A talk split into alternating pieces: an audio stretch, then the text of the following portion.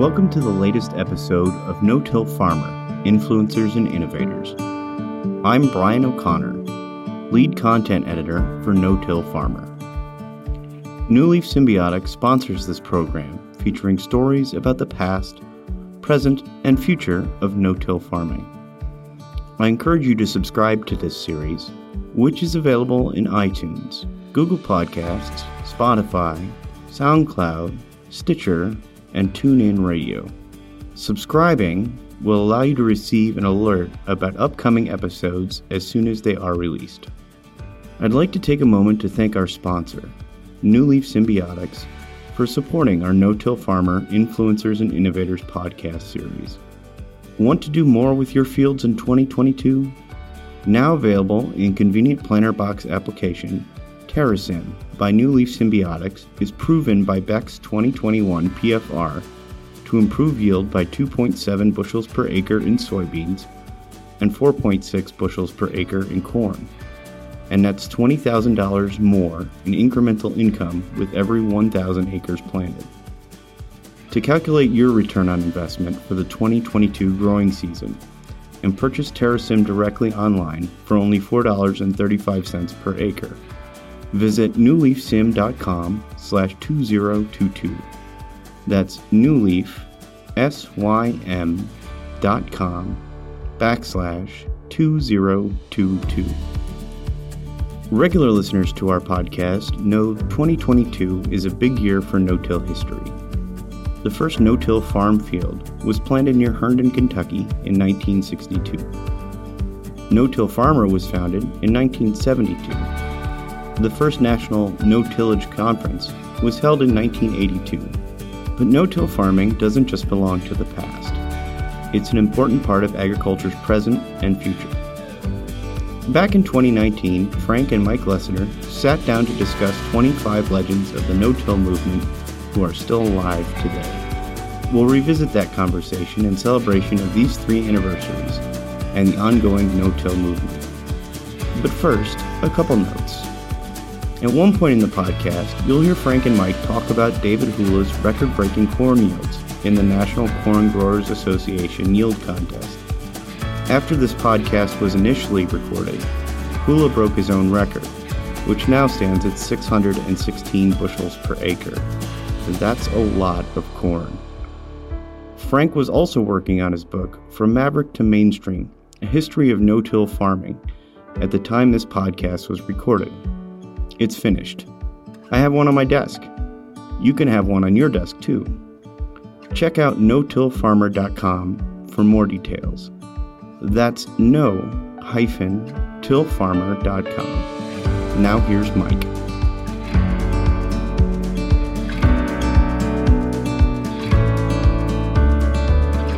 So now I'm going to introduce all you listeners to Frank Lessiter. Frank has been the editor in chief of No Till Farmer since 1972. That's four and a half decades of covering no till. Frank is my dad and the co founder of Lessiter Media, put out the shingle with my mom Pam in 1981. And you are going to hear from him unscripted in his own voice, in his own office, and uh, really think you're going to enjoy what we have planned for you today. Frank, say hi to all of our listeners out there. Hello, how are you doing today? When they talk about me being around and being editor no till farmer since 1972, I guess I relate to farmers because most people, the desk jobs, seem to move on to better positions over the years. Me, I've been stuck in this same job for more than 40 years. So I guess I'm kind of like farmers in that regard. That, that chair has fit you well, Frank. Tell us what you're going to cover here today in the podcast. Well, we had the uh, 25th anniversary of the National No-Tillage Conference uh, last winter, and we picked 25 no-till living legends that played a key role in the no-till adoption.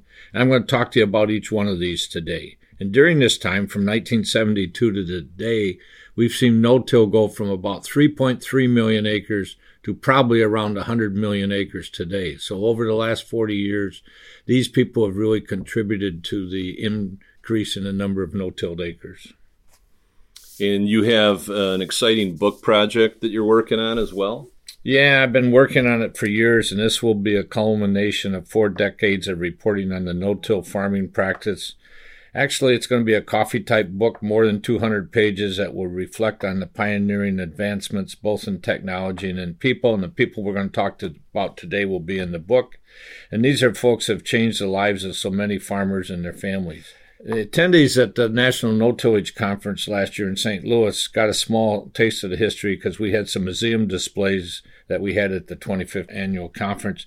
And many people have encouraged us to tell me how happy they were and to see this book being written and memorizing the place no till has had in the ag revolution. So I got to get get it done. It's fun to watch Frank in the office here.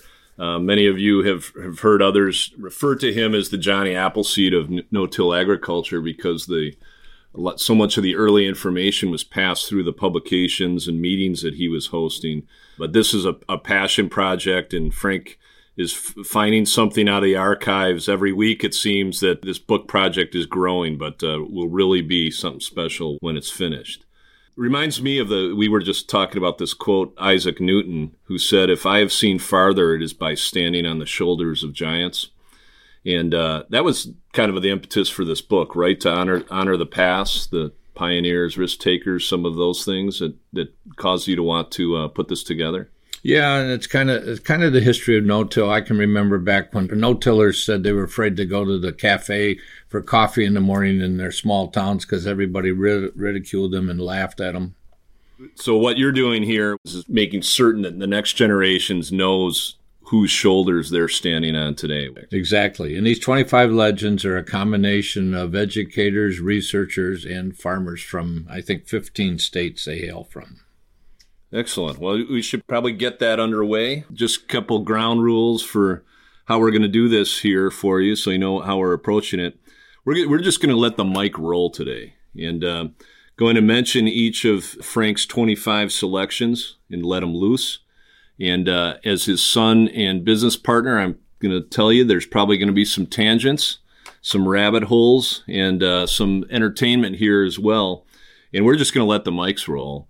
Um, we can always edit something out if he takes us down a rabbit hole that we can't get out of. Uh, but we're going to let let things roll and let him uh, share what he sees and remembers. And uh, excited to get this started. So you ready to go? Ready to go. All right. Tell us about Dwayne Beck. Well, these 25 we're going to talk about not only are legends, but they're pioneers. And uh, early in my career, I spent a couple years working at Michigan State University on the information staff, so I know how these universities run. Well, Dwayne is a South Dakota State University agronomist, but he's kind of a guy that doesn't really, to me, doesn't fit in with the regular university setup. He's blunt, he's funny, he tells you what's on his mind, and he's when he thinks of research, he thinks of uh, practical ideas. So years ago, he moved to Pierre, South Dakota, and became the director of the farmer supported and financed Dakota Lakes Research Farm. And these are a number of farmers who said, "Look, we want we want to look at no-till in our area out here in western South Dakota." We don't care what you do, Dwayne, as long as you make money. We don't want to go in the hole. So Dwayne's been out there for years. He's turned out some of the most practical research you'll see on no-till. He's a big believer in getting a number of crops into the no-till rotations.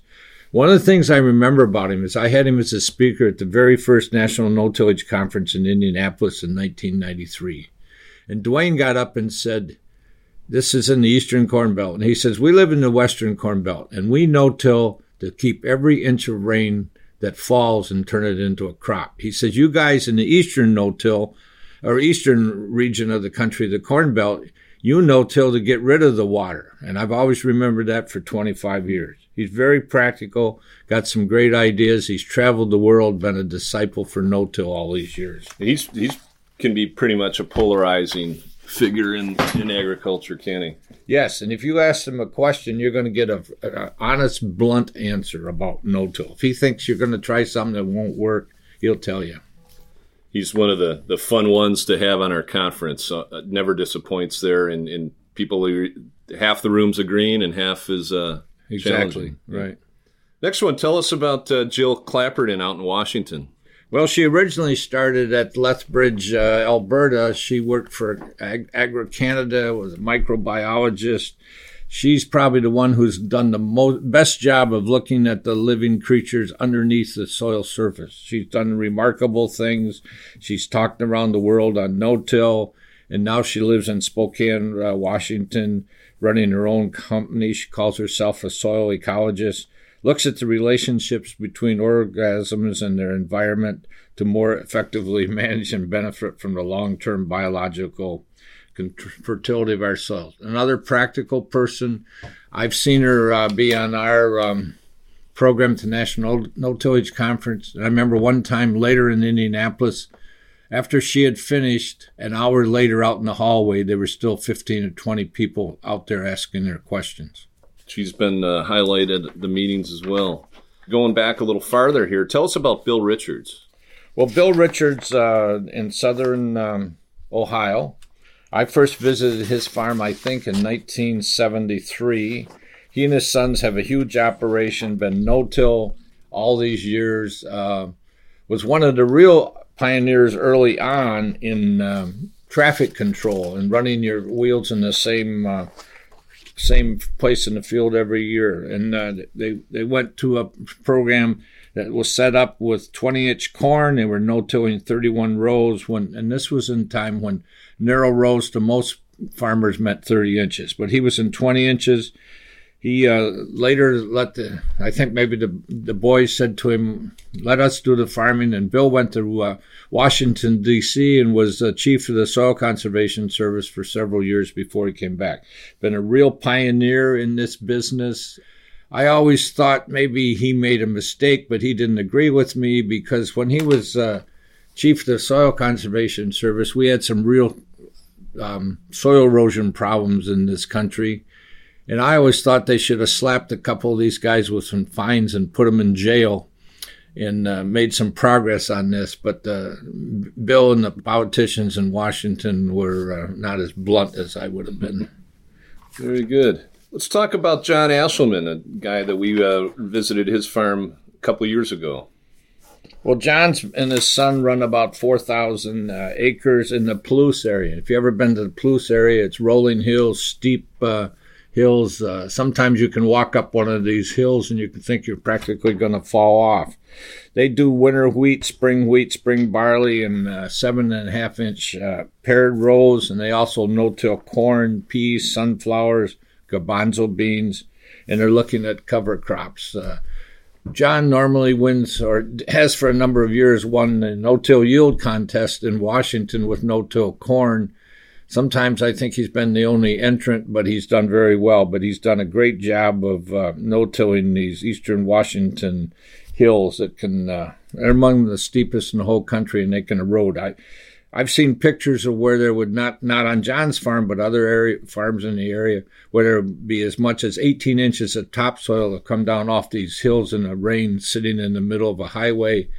And the county highway people got to get out and scrape the topsoil off the roads. Tell them uh, about tell our listeners about some of the combine experience you you had out there when we were there a couple years ago, and what what exactly that terrain is like. Well, it's really rough. We we were there at harvest time in August. Mike and I we rode with several of these people, and uh, it, it, it's crazy. It's like being on a roller coaster on, anyway. And they they just worked with it. We were on another farm in uh, Idaho, in which we were going across along a, a ravine, and you look down to the right on the ravine, and it was a 600 foot drop and we got the header on this combine. Probably they're they're no towing within 18 inches of going over that cliff. Yeah, that was. I remember that was some thrill seeking in the combine. Had our, our uh, feet on the glass windshield there in some spots. Yeah, we were dealing with the the terrain. John's been no towing since the mid 1970s, and one of the things, interesting things he's doing now is he's got he's gone through a number of drills over the years, but he's running a cross slot drill that's the technology that John Baker came up with in New Zealand, and that's coming. It's getting a little more popular and interesting enough. For 2018, they're going to do some tests with cross slot planters in the Midwest on uh, no-tilling corn and soybeans at Western Illinois University. We'll come back to the Midwest here for a moment. Tell us about David Brandt.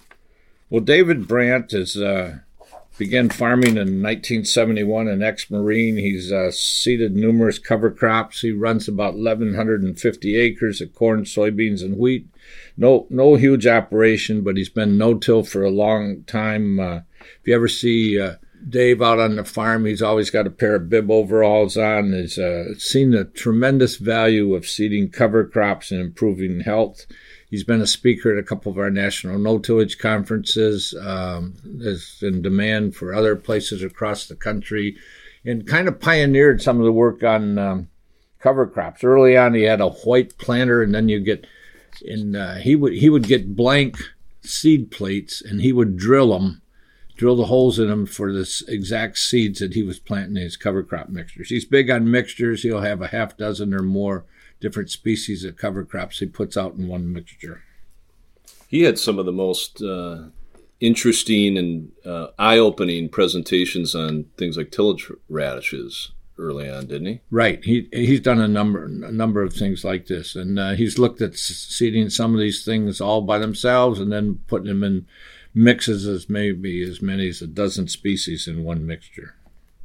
Very good. Let's go on to uh, let's go to John Bradley from Tennessee.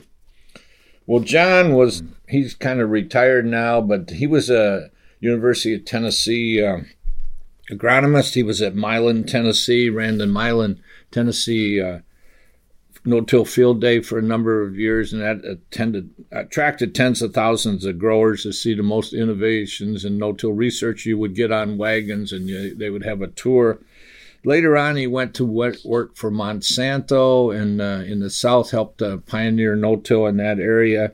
And he was one of the pioneers of no-till cotton, which is not something we think about much up here in the Midwest. But he really got it going. He showed them how they could do large payoffs.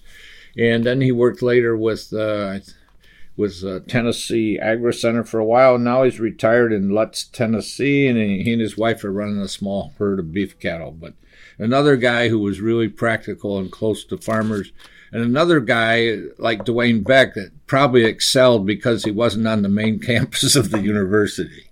Mm-hmm. Let's talk about uh, Jim Kinsella out of Illinois next. Well, Jim's been a long time no-till um, and strip-till enthusiast. He was no-till for a number of years. He worked with BASF for a number of years and uh, got going with some of their programs of soybeans. I remember Daryl Smith from Farm Journal telling me once he was riding with Dwayne, and all of a sudden comes to a abrupt stop right in the middle of the road, jumps out of the pickup and starts picking up earthworms out on the middle of the highway and throwing them back in his no-till fields. And he also told me, Daryl also told me once that he caught bloody hell from Jim because he was about to drive across one of his no-till fields and Daryl's pickup truck, and Daryl or uh, Jim put a stop to it. So he's really been big on conservation. He and his son uh, run about 2,200 acres. They no-till stro- soybeans and strip-till corn. He's been a speaker at several of the no-till um, conferences. Early on, he put together uh, a big machine shed on the farm down there, and he used to run, uh, probably still does, used to run tours during the winter and then field days during the summer but he would draw 200, 300 people to these meetings in the middle of winter on how to set your no-till planter. A big booster of no-till over the years. I remember once being at one of his summer field days and riding a bus, and one it wasn't Jim, but was one of the guys he works with, was talking about this the erosion in this field out there and how they had a slope. And one of the guys in the middle, in the back of the bus said, "Hey, where's the slope? I don't see the slope." And the guy said, Well, there is a 1% slope in this field. I mean, this is 1% when we were talking about John Aeschliman out in the Palouse area, they're talking 45, 50% slope. So here's Jim was concerned about the soil loss off a 1% slope. He's a name that uh, when we're at meetings and ask people how they got into no till or who influenced them, you, you hear that name quite often, don't you? Yeah, he had. I mean, with, with, these field days and winter meetings, he uh, would go, go, through the program. He had really practical advice, and uh, farmers. It was another farmer that farmers could listen to and grow on what they did. Let's um let's talk about Howard Martin out of Kentucky. Well, Howard started no-tilling in desperation. He uh, had some really poor quality land. He wasn't doing anything with it, and uh, no till he'll, he'll Howard will tell you that uh, no till saved his farming career, and then he got to where he wasn't happy with uh, some of the attachments that were being made for planters, and he formed Martin Industries and developed roll cleaners, fertilizer openers, closing wheels, everything. And he's gone from a humble one person operation to a company that now has more than 40 employees. And uh, you'll see his attachments on a lot of uh, equipment that's added on the planters, and that some's coming out of the manufacturer's plants with it on there. Very humble and capable guy he was a great friend of Eugene Keeton, who passed away in the last year or so. And Eugene was the one that came up with uh, Keeton seed firmers. And uh, together they used to get together and scratch heads and see what needed to be developed in this field. And were real leaders in this field. He's at Elkton, Kentucky, which is in western Kentucky. And you you just mentioned uh, Keeton. You guys went out there and visited with uh, on the farms and got those two together to exchange stories here for a project a couple years ago. That was really pretty cool. We should dust that one off as well. We did. It was a great conversation. The two of them were sitting together in Eugene's uh, nice home, and uh, you could see that the idea of the Keeton seed firmers was a good idea because Eugene and his wife had a great looking home on on one of the rivers in Tennessee but there were there were some real thinkers in that room that day. Those two guys, and came up with some real ideas that uh, really paid off. And Eugene also came up with a number of other inventions. I think there's some things on the Kinze planter and on the John Deere planters that were uh, Eugene's investments. So he was getting royalties not only off the uh, Keeton seed firmer that Precision Planting had, but also off uh, royalties from Kinze and John Deere. Probably some others I don't know about. Let's go back to the um, the educational world here for a moment with Paul Jasa out of Nebraska. Well, Paul's been around for years. Uh, he did his master's degree on, I think, on planter attachments and uh, stayed on at Nebraska. Has got some plots that have been out there more than 20, uh, 35 years of continuous no-till research. And he's helped producers uh, recognize the value of a total systems approach. That means having a long-term plan, not just thinking of one year. He's an he's what they got some fancy title now, but basically he's an ag engineer at the University of Nebraska in Lincoln. The thing about Paul is is he can't he he loves the total no-till program. He is a purist. He's, he wants one program. Now, when people start going off and doing strip till or vertical till or something else, man, that doesn't fit in what he believes. He's a purist and says you got to leave that uh, soil alone. But he's been big with farmers on making adjustments on no-till planters, drills, air seeders. Uh, make sure you're getting through the residue properly, getting uniform seed depths, and getting that all important seed to soil contact. And next, uh, let's go back out uh, out west and talk for a moment about John McNabb. Well, John McNabb is very interesting. Uh, one of the things I remember about him, he's in southern Idaho and northern Utah, and uh, he, is, he and his sons run an operation. There have been years where they had as many as 43,000 acres of no-till. They don't no-till that much anymore, but he, at one time early on, he was renting a lot of land at low cost from the Indian tribes out there until they caught on and figured out how much money he was making and rented it to some others. He was at our first no-till conference, and my, my wife Pam and I and Alice Musser on a Sunday night. We're sitting in a restaurant. I think it was in Indianapolis. Well, anyway, we didn't know John at the time, but as it turned out, he was sitting in the, in the restaurant at a table, and it looked like he was having su- supper with a bum. Guy wasn't very well dressed or anything, and it turned out that John had found a homeless guy on the street and had brought him in and bought him dinner and had a conversation with. Him. That's just the kind of Christian guy that John was, and he cared about other people. But I always remember that from the very first year. I also remember uh, talking to Guy Swanson, who had the Exactrix program now, and they had the big yielder drills that were huge. And John ran two or three of these when he had 43,000 acres. And I remember Guy telling me that he went to visit John once this was in late May. It was getting close to Memorial Day. And they were on land that was so steep that when he and John talked, they sat, stood there and leaned against the yielder drill and looked down below 200, 300, 400 feet where people were skiing on the hills. And there, there, there's snow there, and John is up on this mountain, no-tilling probably spring wheat or barley. That's a great story about uh, John bringing in uh, the dinner guests there. I hadn't, hadn't, heard that one before. Yeah, and John is a guy who believes that no-till has been worth an extra thirty-five to forty dollars per acre. So if it's worth forty dollars per acre, multiply that by the year he had forty-three thousand acres, and you'll see how no-till paid off. Well, it's a good segue here into uh, one of our other living legends from that area. I mentioned him a moment ago. Let's let's talk more about Guy Swanson. Guy's dad came up with the idea for these uh, yielder drills, and I remember uh, before we bought we I've been no, editor of No Till since 1972, but my wife and I didn't buy it until 1981. But I worked for another company, so in that days it was uh, a company who also had a magazine called Farm Wife News, and they took the they took people to Hawaii during the winter. I I've been on trips to Hawaii with them when we had 1,200 farmers and their wives with us. So Guy's uh, dad, Mort, went on one of these trips with us, and I first met him by maybe 1974. That's how I got introdu- introduced to him.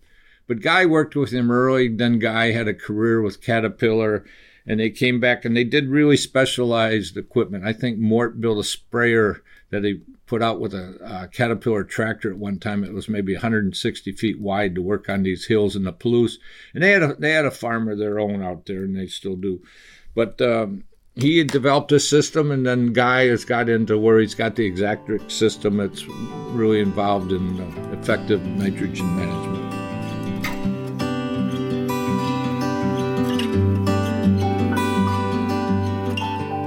That was Frank and Mike Lessiter talking about 25 living legends of no-till agriculture. Before we get back to the conversation, a brief word from today's sponsor, New Leaf Symbiotics. Want to do more with your fields in 2022? Now available in convenient planter box application, TerraSym by New Leaf Symbiotics is proven by Beck's 2021 PFR to improve yield by 2.7 bushels per acre in soybeans and 4.6 bushels per acre in corn. And that's $20,000 more in incremental income with every 1,000 acres planted. To calculate your return on investment for the 2022 growing season and purchase TerraSym directly online for only $4.35 per acre, visit newleafsym.com slash 2022. That's newleafsym.com backslash 2022. Now here's Frank and Mike again. Frank, why don't we uh, we keep going with the with the program here? And uh, first up on the on the list is a name down from uh, the deep south. Tell us about Grover Triplett. Well, it's interesting. He's uh, retired now. He's at Starkville, Mississippi. Still works with the Mississippi State University, but he his really claim to fame was at Ohio State University. He was he was at Wooster, Ohio, at the experiment station and he pioneered some of the early work on no-till, and particularly in the weed area in the early 1960s. And he also started the longest ongoing no-till research in the world. They're at Wooster, Ohio, and they've been going for more than 55 years. It's been more than 75 scientific papers on no-till that's come out of those plots. He retired from uh, Ohio State a number of years ago, and then he moved back home. He's from southern uh, Mississippi, and he moved to Starkville and has been uh, still a part time researcher there. One of the funny stories I remember about him is um, he's from down south, he has an accent. And uh, was, I was at field day one year, and Jimmy Carter had just been elected president. And I said to Glover, So, what do, what do you think of having one of your own people from the South in the White House? And he said to me, Well, for the first time in my lifetime, we have a president who doesn't have an accent. but he's he's really pioneered some of the work. One of the very first uh, research papers ever done on no-till. Glover and a couple other people from Ohio State authored. Very good. Our next one, um, believe he was a speaker on the very first no-till conference 25 years ago. Ray McCormick out of Vincennes, Indiana. Yep, he's been uh, no-tilling for probably 30 uh, years or more. Runs a 32-acre operation, and he believes nothing pays bigger dividends than uh, conservation. And he talks diversification. It means no-tilling corn, no-tilling wheat, no-tilling both full season and double crop soybeans and cover crops. And then he's got about a thousand acres of woodlands and wetlands for hunters who pay him to come hunt waterfowl and white-tailed deer. And he also raises peaches, and uh, he recognizes the nutrient and soil protection value of keeping the residue on the surface. I've asked him a number of times whether he would sell the residue to an ethanol plant, and he says absolutely not. And I said, so what if the uh, price got to where they would pay hundred dollars per acre for the residue? And he says, nope, I still wouldn't sell, sell it because it has more benefits to leaving it on the field.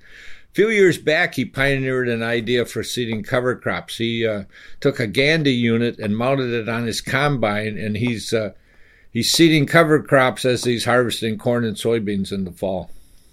Next, let's talk about uh, Barry Fisher out of Indiana. Well, Barry Fisher was one of the worked for the Soil Conservation Service. Uh, that shows how old I am because now it's called NRCS. But uh, he's he, today he's a regional health soil health manager for them. Uh, has a has a farm of his own in uh, eastern Indiana. But he's devoted much of his career to encouraging use of no-till and cover crops. He's one of these guys that saw the value of no-till and cover crops and uh, promoted them from the start while other people were not doing it for political reasons or thinking we still had to put in grass waterways or terraces. One year he won he won a, um, a, a rotary harrow that was popular in no-till in those days. Was really excited about it because he took it all over Indiana for the year that he had it and showed helped him uh, get people um, going with no-till. But he's been a great promoter of it a great speaker. He's talked at a number of our no-till conferences and uh, talks about no-till across the country. Let's uh, let's go back east here to uh, Pennsylvania and talk about uh, Steve Groff and what he's done with no-till here. Well, Steve Groff is at a town called Holtwood, uh, Pennsylvania, and uh, most people know him for what he's done on cover crops and tillage radishes in the last decade or so, but he's also no-tilled sweet corn, pumpkins, tomatoes, corn, alfalfa, soybeans, wheat, and uh, a number of uh, cover crops. Been no-tilling for 36 years. Really pioneered the use of cover crops. But one of the other interesting things he's done is uh, he's shown how you could plant uh, short maturity corns, maybe 85, 90 days and then that gets you an opportunity to come in and seed cover crops earlier in the year. And he's showing the dollar and cent value of uh, making it pay, even for the shorter maturity corn. He's had great yields, and uh, the cover crops has made up for the benefits of it too. Mm-hmm. Yeah, he's giving a special workshop on our National Strip Till Conference on cover crops here coming up here shortly. Next, let's talk about Jeff Martin out of Mount Pulaski, Illinois, another name that uh, is frequently cited when asked people for influences in their no-till career. Well, that's in central Illinois, and he's been no-tilling since 82, farms with his son, and uh, they do about 5,000 acres. He's been on strip tilling continuous corn for 16 years. Uh, they have yields of over 250 bushel per acre and uh, they've done really well. A couple things about Jeff is years ago there was a national corn champ out of Iowa. I can't think of his name offhand, but he was a conventional tillage guy, and Jeff paid a great deal of attention to them, and will tell you that he learned a, a great deal off what this guy was doing to get high yields that Jeff realized he could use in no-till and strip-till. In fact, one year we had him talk at the no-till conference on, I think it was the 10 best ideas you can learn from a national corn champ that was using conventional tillage. The other thing he's done is he's, uh, he's really promoted the use of no-till among absentee landowners. He's been president of a club in Chicago called the Chicago Farmers Club, which basically talks about agriculture to uh, city slickers that own land down um, south, south in Illinois and other states but he's really sold the benefits of no-till. And with 5,000 acres, they're, they're renting most of this land, and I, I, think they do a great job with their landlords of showing them the value of no-till and why they ought to continue renting land to them. for our next one, we'll, we'll go north to a, a, a farm that uh, I got to know as a as a young kid, and I know you've said to me that was responsible for some really out of the box uh, thinking that you were checking on regularly up in Michigan. Tell us about Ray Rawson. Well, he's kind of the father of of zone tillage, and uh, that's that's pretty much a system where they were running two coulters and one in the center, so they had a three coulter set up on their planters. And he and his sons pioneered this. Uh, Ray came up with a couple inventions that he uh, used with a couple companies, and they manufactured. And he was in hot demand years ago as a speaker at many no-till conferences and he's he's worked one on one with a lot of growers on zone tillage. They had a farm shop, and there's a lot of great ideas that used to come out of there. My wife's family had a uh, cottage maybe 20 miles from Ray Rawson's, so in the uh, 70s and 80s, I would always go over while we were up there on vacation and spend at least a half day with Ray and seeing what he was doing. And the unusual thing that he did is this would be in July or August, and he would have sold the no-till planter that he used that year that he finished up using in April and May, and he would sell it. And he would sell it immediately, and then he would create a new planter that he was going to use the following year, and they'd build it in their shop during the summer and during the winter. But for a number of years, he always had a new planter, and it always had new innovations on it. And I, I would go over there every year to see what he was doing. One year, I remember he took me to a field probably in July, and the soybeans were just looking fantastic. And this is a field that he had rented for the first time. It had been a terrible eroded field, compacted, everything. Yields on it were horrible. And later, Ray told me he got something like 85 bushel soybeans off that field by no-till in it the very first year that he farmed it. Hmm. And he and his sons, uh, they came up with some sprayer ideas. They were marketing sprayers for a while and I haven't talked to him in a few years, but I know that they're farming um, a huge acreage in Mich- mid Michigan and even farther south. And then a few years ago, he got the idea that uh, there were city people looking for places to build cabins and get away for the weekend. And he and his sons uh, came up with a project. Uh, some of their woodlands they've been selling off lots and build. Actually, the, the the crew and Ray's crew has been building these cottages and selling them to people out of Lansing and Detroit and Flint and other cities.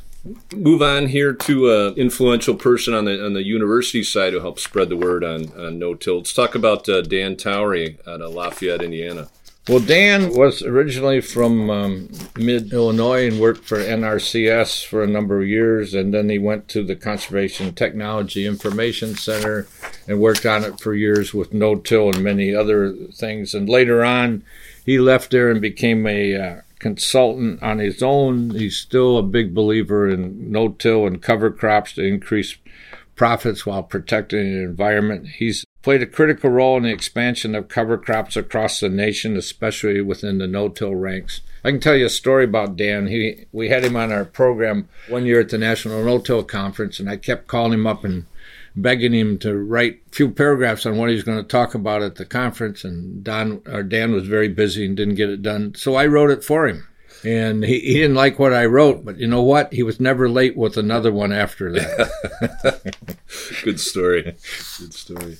Let's talk about Gabe Brown out of North Dakota next. Well, Gabe is a guy. They got about five thousand acres. They're integrating no-till and grazing. They got a um, beef cattle herd. They're doing cash crops, multi-species cover crops and uh, they've been they've run beef, poultry, and sheep on the land and uh, extensively on many ideas of no-till and cover crops. He kind of has a holistic approach to the uh, what's going on. He's doing this with, I think, some, he's got some fields that don't get any fertilizer, any herbicides, any insecticides or fungicides. So he's really showing how a total systems approach can work for himself and his sons. Let's uh, let's talk about Phil Needham. Uh, uh, the voice, if you've heard him talk, uh, sounds different than than much of the people who speak about no-till here. Phil came from England uh, a long time ago and uh, was hired over here to bring the British system of high yielding wheat production to the Midwest. And he worked on that project. Soon learned about some of the how no-till could work. He was he was in uh, Kentucky. In fact, he lives in Calhoun, Kentucky. But he worked for one of the big crop suppliers on uh, intensive wheat production. But he saw what no-till could do, saw some of its drawbacks, and due to a lack of equipment modifications. And he launched later launched Needham Ag Technologies. He still works as a consultant for a number of farmers, but he also sells some uh, equipment around the world that deals with no-till and some of the attachments for sprayers and uh, drills. He's seen numerous equipment design modifications over the years, and one of the things he's really done is he's gone and yelled, kind of yelled at the manufacturers to do a better job with some of their equipment. And one of the things he really pushes is we need combines that got spreaders that will spread the residue the full width of the combine instead of putting it in a windrow. So he's he's had a major contribution to no-till. I had seen at a farm equipment dealer meeting uh, last winter, talked to the folks at H&R AgriPower, big uh, dealer group that's in that area, and said that he was influential in spreading uh, the gospel, the solutions out there on what no-till could do in that area, and they, they used him considerably to help get the word out. And one of the things he's really done is he's shown the value of uh, wheat or barley, particularly wheat, in a no-till double crop soybean situation where you can get two crops off that field in the same year. Tell us about Joe Nestor out of Ohio next. Well, Joe is a crop consultant at Bryan, Ohio, and he's worked with no-tillers in northwestern Ohio for a long time and he showed them immediately how they could earn an extra forty to fifty dollars per acre with no-till. He's uh, worked with it. He's been working with it since the late 1980s, and uh, at one time he bought ten of the John Deere 750 drills and rented them out to farmers. I mean, ten of them he bought. And within a few years, he had most of his crop consulting clients switched from 100% conventionally tilled soybeans to nearly 100% no-till soybeans. He's also worked on some of the algae concerns in Lake Erie due to the overapplication of phosphorus. He's been a trendsetter in helping no-tillers reduce their costs and uh, been big on nutrient runoff. He's um, getting a little older and he's cut back a little, but now he's doing some things of real interest to him, and that includes a few projects on uh, no-till fertility and other things that can help farmers make more money. Mm-hmm. Let's uh, go to our no-till champion, David Hula. T- talk about what he's done and how his innovations and the publicity has helped no-till. Well, David is down at Charles City, uh, Virginia, and he's got some land down there that's been farmed for probably 300, 400 years. Uh, I, uh, this is kind of where America got started down there, but it also is on the river that moves into Chesapeake Bay. He's shown you can turn out good yields with no-till. He holds the record breaking corn yield in the National Corn Growers Association contest 532 bushels per acre, and that's the highest yield ever reported in the contest. He's doing it on no till irrigated ground, but he also does some no till dryland ground that does that. But he'll he'll be in the top five every year. It seems like in the national no tillage uh, or the national corn growers contest. But he looks at that crop practically every day. If he sees something that's not right, they do something immediately, whether it's micronutrients or another inch of water or uh, putting on some fungicides for disease. But been a speaker, and uh, he gets a lot of credit for what's being done with his no-till corn but he's also done really well with uh, no-till wheat. Let's move on next to Roy Applequist, who founded Great Plains Manufacturing and the, the role that he had in no-till. Well, he was in in the early days, in the early '80s. The major manufacturers, Deere, Case IH, New Holland, some of the AGCO brands at that time weren't very excited about no-till because they wanted to sell big iron, they wanted to sell big horsepower tractors, they wanted to sell moldboard plows, 40 foot discs. And Roy was among a number of the short line companies. Actually, he's at Great Plains Manufacturing, I should say, in Salina, Kansas. But he saw the need for designing equipment specifically for the no-till market. And they were an active participant in uh, Tennessee's Milan no-till field days that John Bradley had started there. And uh, he, along with a few other drill manufacturers, introduced some uh, narrow row prototype drills that had been designed specifically for no-till conditions. And they would take them down there get farmers to look at them see what they would think. Roy would tell me that those, that field day was always held in uh, late July. It was hot, and uh, he said manufacturers would end up talking to each other in the swimming pool at night and having a few beers to go along and talk about what they learned. But Great Plains has been a real player in the no-till market. They got in early with their drills. They're uh, one of the few companies that have promoted no-till twin rows. They've done very well and uh, adopted their drills for small grains and cover crops to fit the no-till market it had been shared with me that not only was there the influential in the designs and technology enhancements, but funding a lot of the the meetings and the road shows to try to get the word out to, to, farmers so that they could consider this maverick practice in their own area. Yeah, and I think Roy, for a number of years, the way he traveled was with a pickup truck pulling a no-till drill behind it to show at these meetings. Let's uh, let's talk about Mike Plummer. Well, Mike was another university guy who probably did well because he wasn't at the headquarters for the university. He was in uh, southern Illinois, now lives at Creal Springs. He's been a big booster of both cover crops and no-till. Was an extension educator for a number of years in southern uh, Illinois. Really has promoted no-till and cover crops, and he's used them on his own farm. And uh, after retiring as a university educator, he's continued to work with growers and suppliers on finding new cover crop solutions, making more effective use of no-till and improving soil health. I think if you travel with Mike, pretty much you're going to have a shovel in your hands because he's going to dig in practically every no-till field he gets into to see what's going on underneath the surface. So I've done my math right here and keeping track of it. We're that's 24. We're looking at uh, number 25 here. Why don't you tell us about Marion Calmer um, and what he's done next?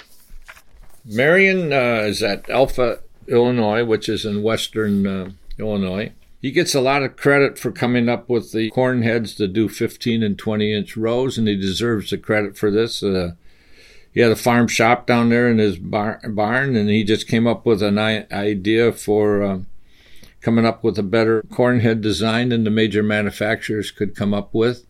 But he got started early on um, with on-farm research, and and we've had him speak at a number of our no-till conferences. I think the only one he's ever missed was the very first one, and I think it's because he didn't know about it. But he's done field size research. Uh, plots run the entire length of a field. He's done a lot of great work, not only on fertilization, but weed control, but mainly on uh, corn and soybean populations. Now, we got a lot of people out there for years that were planting as many as 220,000 soybean seeds per acre in uh, seven and a half inch rows.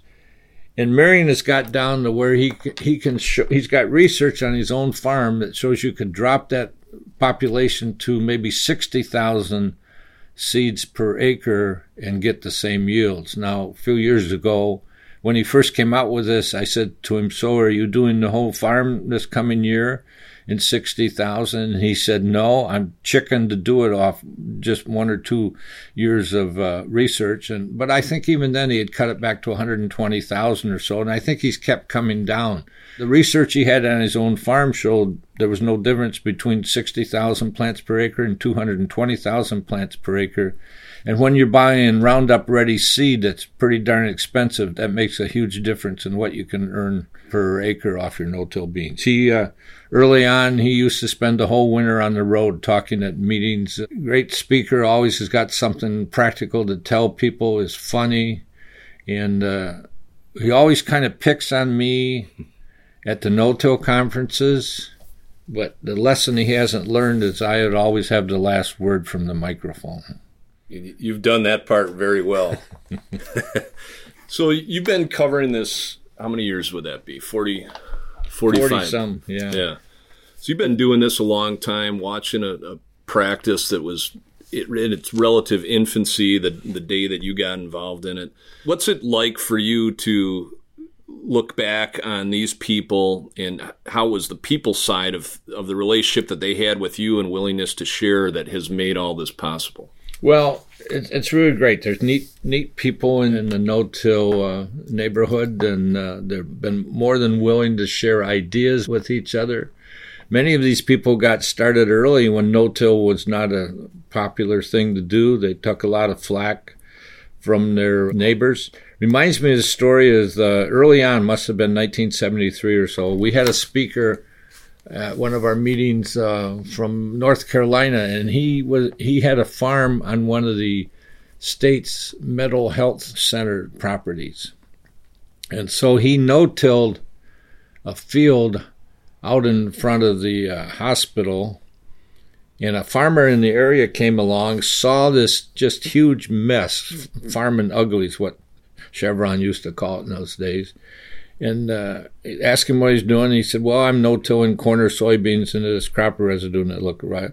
And the farmer went up to the hospital and asked to talk to the director uh, who ran the whole thing. And he got a, he got in to see him, and he said, "You better go down there and check. There's one of your patients down there doing this crazy thing, what he calls no-tilling." He says, "They're just wasting your money." Well, as it turned out, the director kind of knew what was going on and didn't say too much to him. Three months later, the farmer went back to the director and said, You know, that guy, that crazy guy down there no tilling, apparently he knew what he was doing because that crop's looking pretty damn good. and, you know, a couple other things that come up. We talked about these 25, and there's also. We, we highlighted North America on this, but there's a there's some people from worldwide that come into this, and one of them goes back to the first guy we talked about, Dwayne Beck. Uh, early on, I think it was in St. Louis, must have been the second or fourth year. We had a guy talk, Frankie Dykstra from Brazil, and he's been no-tilling for 35 years down there, got 50% corn, 50% soybeans, does some oats and wheat in the winter and uh, done a great job. Well, he got up and he talked about how they were making huge profits off land that was valued at $80 per acre. Now, U.S. people, $80 per acre, they don't think it's too great. But then Dwayne Dwayne Beck got up afterwards and said, "I hope you really listened to that guy." Because if you go out in western South Dakota, and this was probably 1974, 1975, he says you can rent land out there for $80 and you can make the same profits that this Frankie Dykstra is making down in Brazil. So I remember that one too. Take us back to the the early 70s right now and, and what agriculture was like and I've heard some of these stories from friends of yours, but how crazy, how out of the box, how maverick this no-till practice was, and how it was regarded at the, the coffee shops. Well, it wasn't thought of very good. I've talked to a number of no-tillers who said they'd walk into the coffee shop and they wouldn't sit at the main table because they were just going to get laughed and harassed about no-tilling. They would sit in the back sometime. And then some people just said, I just quit going to the coffee shops in the morning because I didn't like being hassled all the time. And I have had a couple uh, people over the years say, it, you know, when you first started no-till farmer, I, I thought maybe you'd thrown your career down the tubes, but uh, your father was one of those people too, wasn't he? Yeah, I, I, had a job in Chicago. I was editor of a magazine that went to beef, cattle, and swine producers, and he thought I was nuts to quit this job. And uh, I I'd gone home in between, and the family had gone home, and I had left with him a couple uh, brochures on uh, how paraquat worked, which was uh, is what really made no-till work in those days. And uh, I, I, was back there a couple weeks later, and he asked me where he could buy some paraquat. And we ended up no-tilling part of our farm. We, uh, my dad was getting up in years, and we rented the land out, but uh, it was the no-tilled corn for a number of years, and it's kind of neat to see what's happened. A few of the herbicides that are still popular today were popular in the early 70s Atrazine was uh, one. Paraquat was around. Now Roundup came in later and made a huge difference. But now, you know, even today we're having problems with dicamba and Roundup Ready resistant beans to it in some areas like Arkansas and Missouri. And uh, but dicamba was around in the 70s. Vel- there was a company called Velsicol that put out. It was called Banvel in those days, but it was basically a dicamba product. So some of the things that we think back to the 70s are still being used today in no-till. And I had an editor tell me about in the middle 1980s. She said to me, "Well, Frank, your time has really come. It looks like no-till's going to catch on for sure."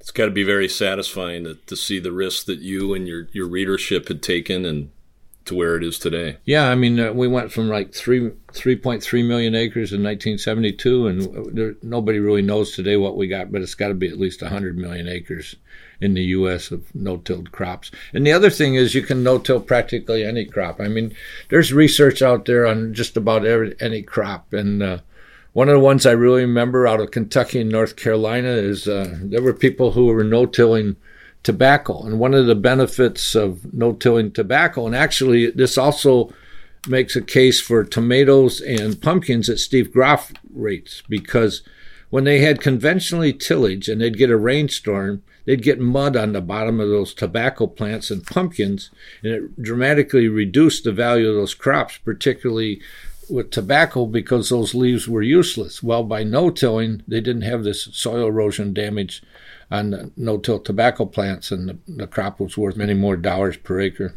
Give us a couple examples, and I know you've you've been hearing about this from from your subscribers and conference attendees on on how no-till changed their lives and the, in the, their farm practices and yeah um, they had more time to do things now some people took that time and they expanded it and they no-tilled more acres, we rented more land. But then we had other people who spent more time with their families. All of a sudden, had time to go to their kids' baseball games in the spring. And uh, there's a number of no-tillers around who uh, had huge acreages and weren't making it with minimum tillage or conventional tillage, and went to no-till and uh, have cut back on their acreages because they're making more money with farming less acreage and they don't have the huge machinery investment that they had. I mean, machinery manufacturers don't want to hear this, but there are some farmers out there that will tell you they haven't bought anything new in 15 years because they don't need it. They they got an 80 horsepower tractor, they got an eight row no-till planter, maybe a drill and a sprayer and combine. That's all they need. You weren't necessarily real popular with the machinery people as you started blaring this from the the mountaintops on no till in the early days, were you? No, they they didn't like the idea. They didn't catch on, and it, it's interesting how you look at this because early on, and and it's going to be part of this book too, because early on there were all kinds of farm shop modifications to planters and drills, because people didn't like what they were getting from the manufacturers. Now, what happened in those days, there were a couple manufacturers. Shortline really got a start in those days. Kinze was a popular planter, uh, some others were. John Deere didn't have anything for a while. I think what happened is the John Deere people couldn't stand the fact that they'd go see farms that were no-tilled, and they had a lot of John Deere equipment, but then they had a different color planter. Maybe it was a Kinze blue or a Case red or some Shortline yellow or something like that. So they finally came out with adding adding a few attachments to their planters, but the planters were never really developed for no-till. But somebody said to me once, "Well, Deere's got a no-till planter now, so I guess no-till's legitimate." There's some really wild things that were done in uh, farm shops. Uh, they'll be in the book. There's pictures of guys taking old combines and uh, converting them into six and eight row no-till planters just by putting row row attachments on the front. Any anything else that you want to cover while we're here today? What What's interesting in an no-till conference? Um, this was our 25th year, and there's there's six people who've been to all 25 of those conferences, and there's there are a few other people that missed the first one because they didn't know, know about it. I, I can tell you a couple scary stories early on. There was a there was a farmer from Bay City, Michigan, in that area, who went to the first no-till conference in Indianapolis. He had never no-tilled an acre in his life.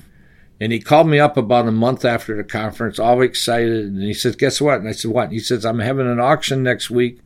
I'm selling off all my tillage equipment. I am going 100% no till on my thousand acres. Man, that was scary to me. I mean, that's not the way to start, but he made it work, and he he got so enthused at our conference that he made it work. The other thing that came up is we started this uh, the No-Till conference in '73, and it was also the year that Monsanto started some no-till conferences. '93. Or yeah, I'm sorry, '93. And uh, across the country, they had four or five of these conferences, and I had a couple of people say, "Man, this wasn't a good time for you to start this.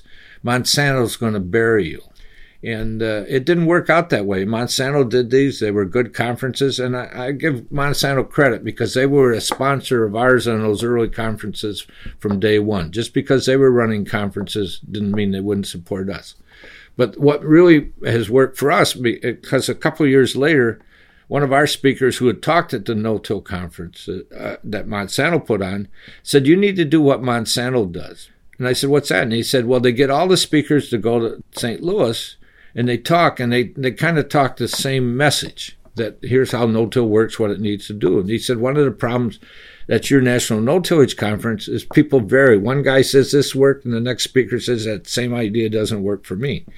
And I said to him, no, we're not going to do that. I want everybody to get up there and tell what they believe and what works for them. And attendees can draw their own uh, solutions. I said, one of the things that I believe in, whether it's a magazine, a newsletter, or a conference, is we're going to give you the ingredients, but you got to write your own recipe. Mm-hmm. And by taking that approach, by not having one agenda, you really brought out the free flow of sharing and information and in the knowledge seeking that's necessary to move a practice like this forward. Yeah, and there's a there's another great story about the early conference because I think we charged 165 dollars, and I had people come up to me and say, "What are you doing? Are you nuts? We can go to an extension meeting on no-till for either nothing or we pay 12 bucks that includes lunch." And I said to him right from the start, we're going to give you something nobody else has done before. And I said, if you come, if you paid $165 and you come and you don't think you got anything out of it, I'll give you your money back. And we've done this for all 25 years.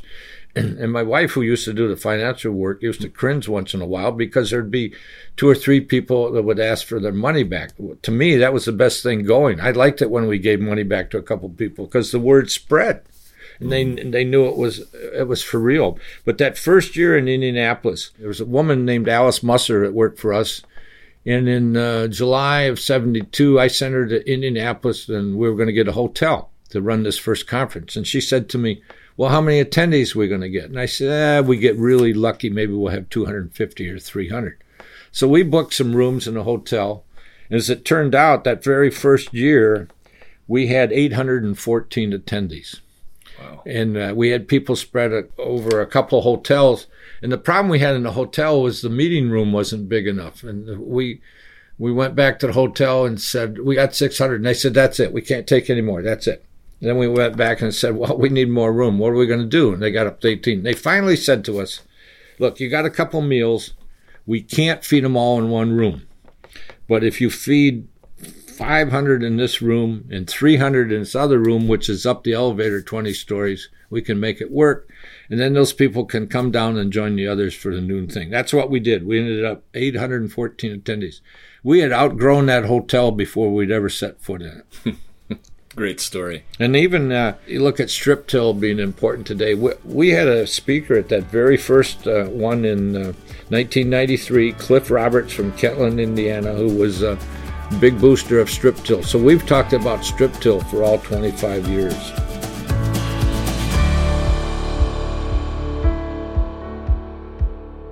Thanks to Frank and Mike Lessiter for today's discussion. And thanks to our sponsor, New Leaf Symbiotics, for helping to make possible the No Till Farmer Influencers and Innovators podcast series.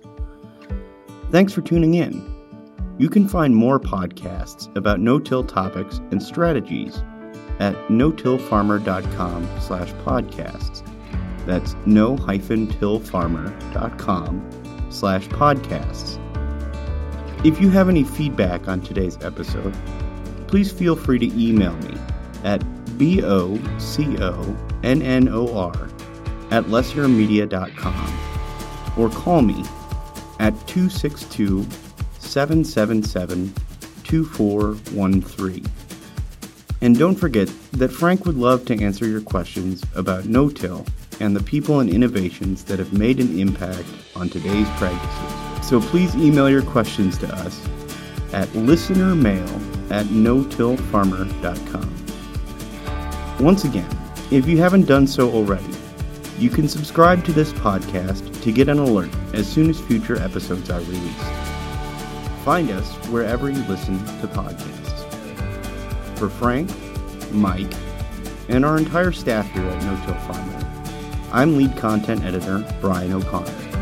Thanks for listening.